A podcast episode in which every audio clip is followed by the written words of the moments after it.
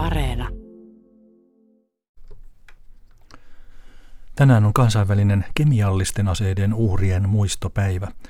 Englantilainen Wilfred Owen on tunnettu ensimmäistä maailmansotaa käsittelevistä runoistaan. Hän kuvaa niissä sodan kauhuja tavalla, joka pysäyttää yhä. Owen menehtyi taistelussa 25-vuotiaana vain viikkoa ennen kuin ensimmäinen maailmansota loppui.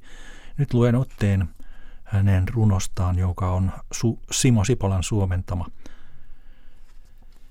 Kaasua.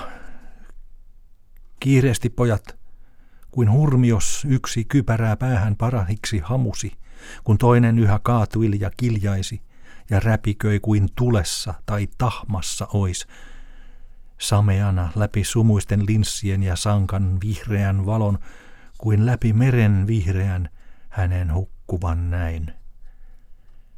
Nyt tulee hän uniin, avuttoman katseeni eessä häilyy, hän kakoen hukkuu, viime voimillaan mua päin kaatuu.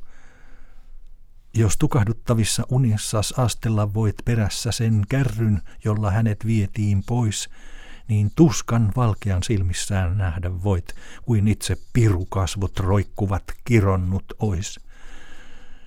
Jos näkisit, miten joka henkäyksel veri vaahdon pilaamista keuhkoista kuplii, rivosti kuin syöpä, kitkeränä kuin visva, joka viattoman suun rokahtumia ruokkii, ystäväin, et niin intoa täynnä ylistäisi niille lapsille, jotka palavasti mainetta janoaa vanhaa valhetta.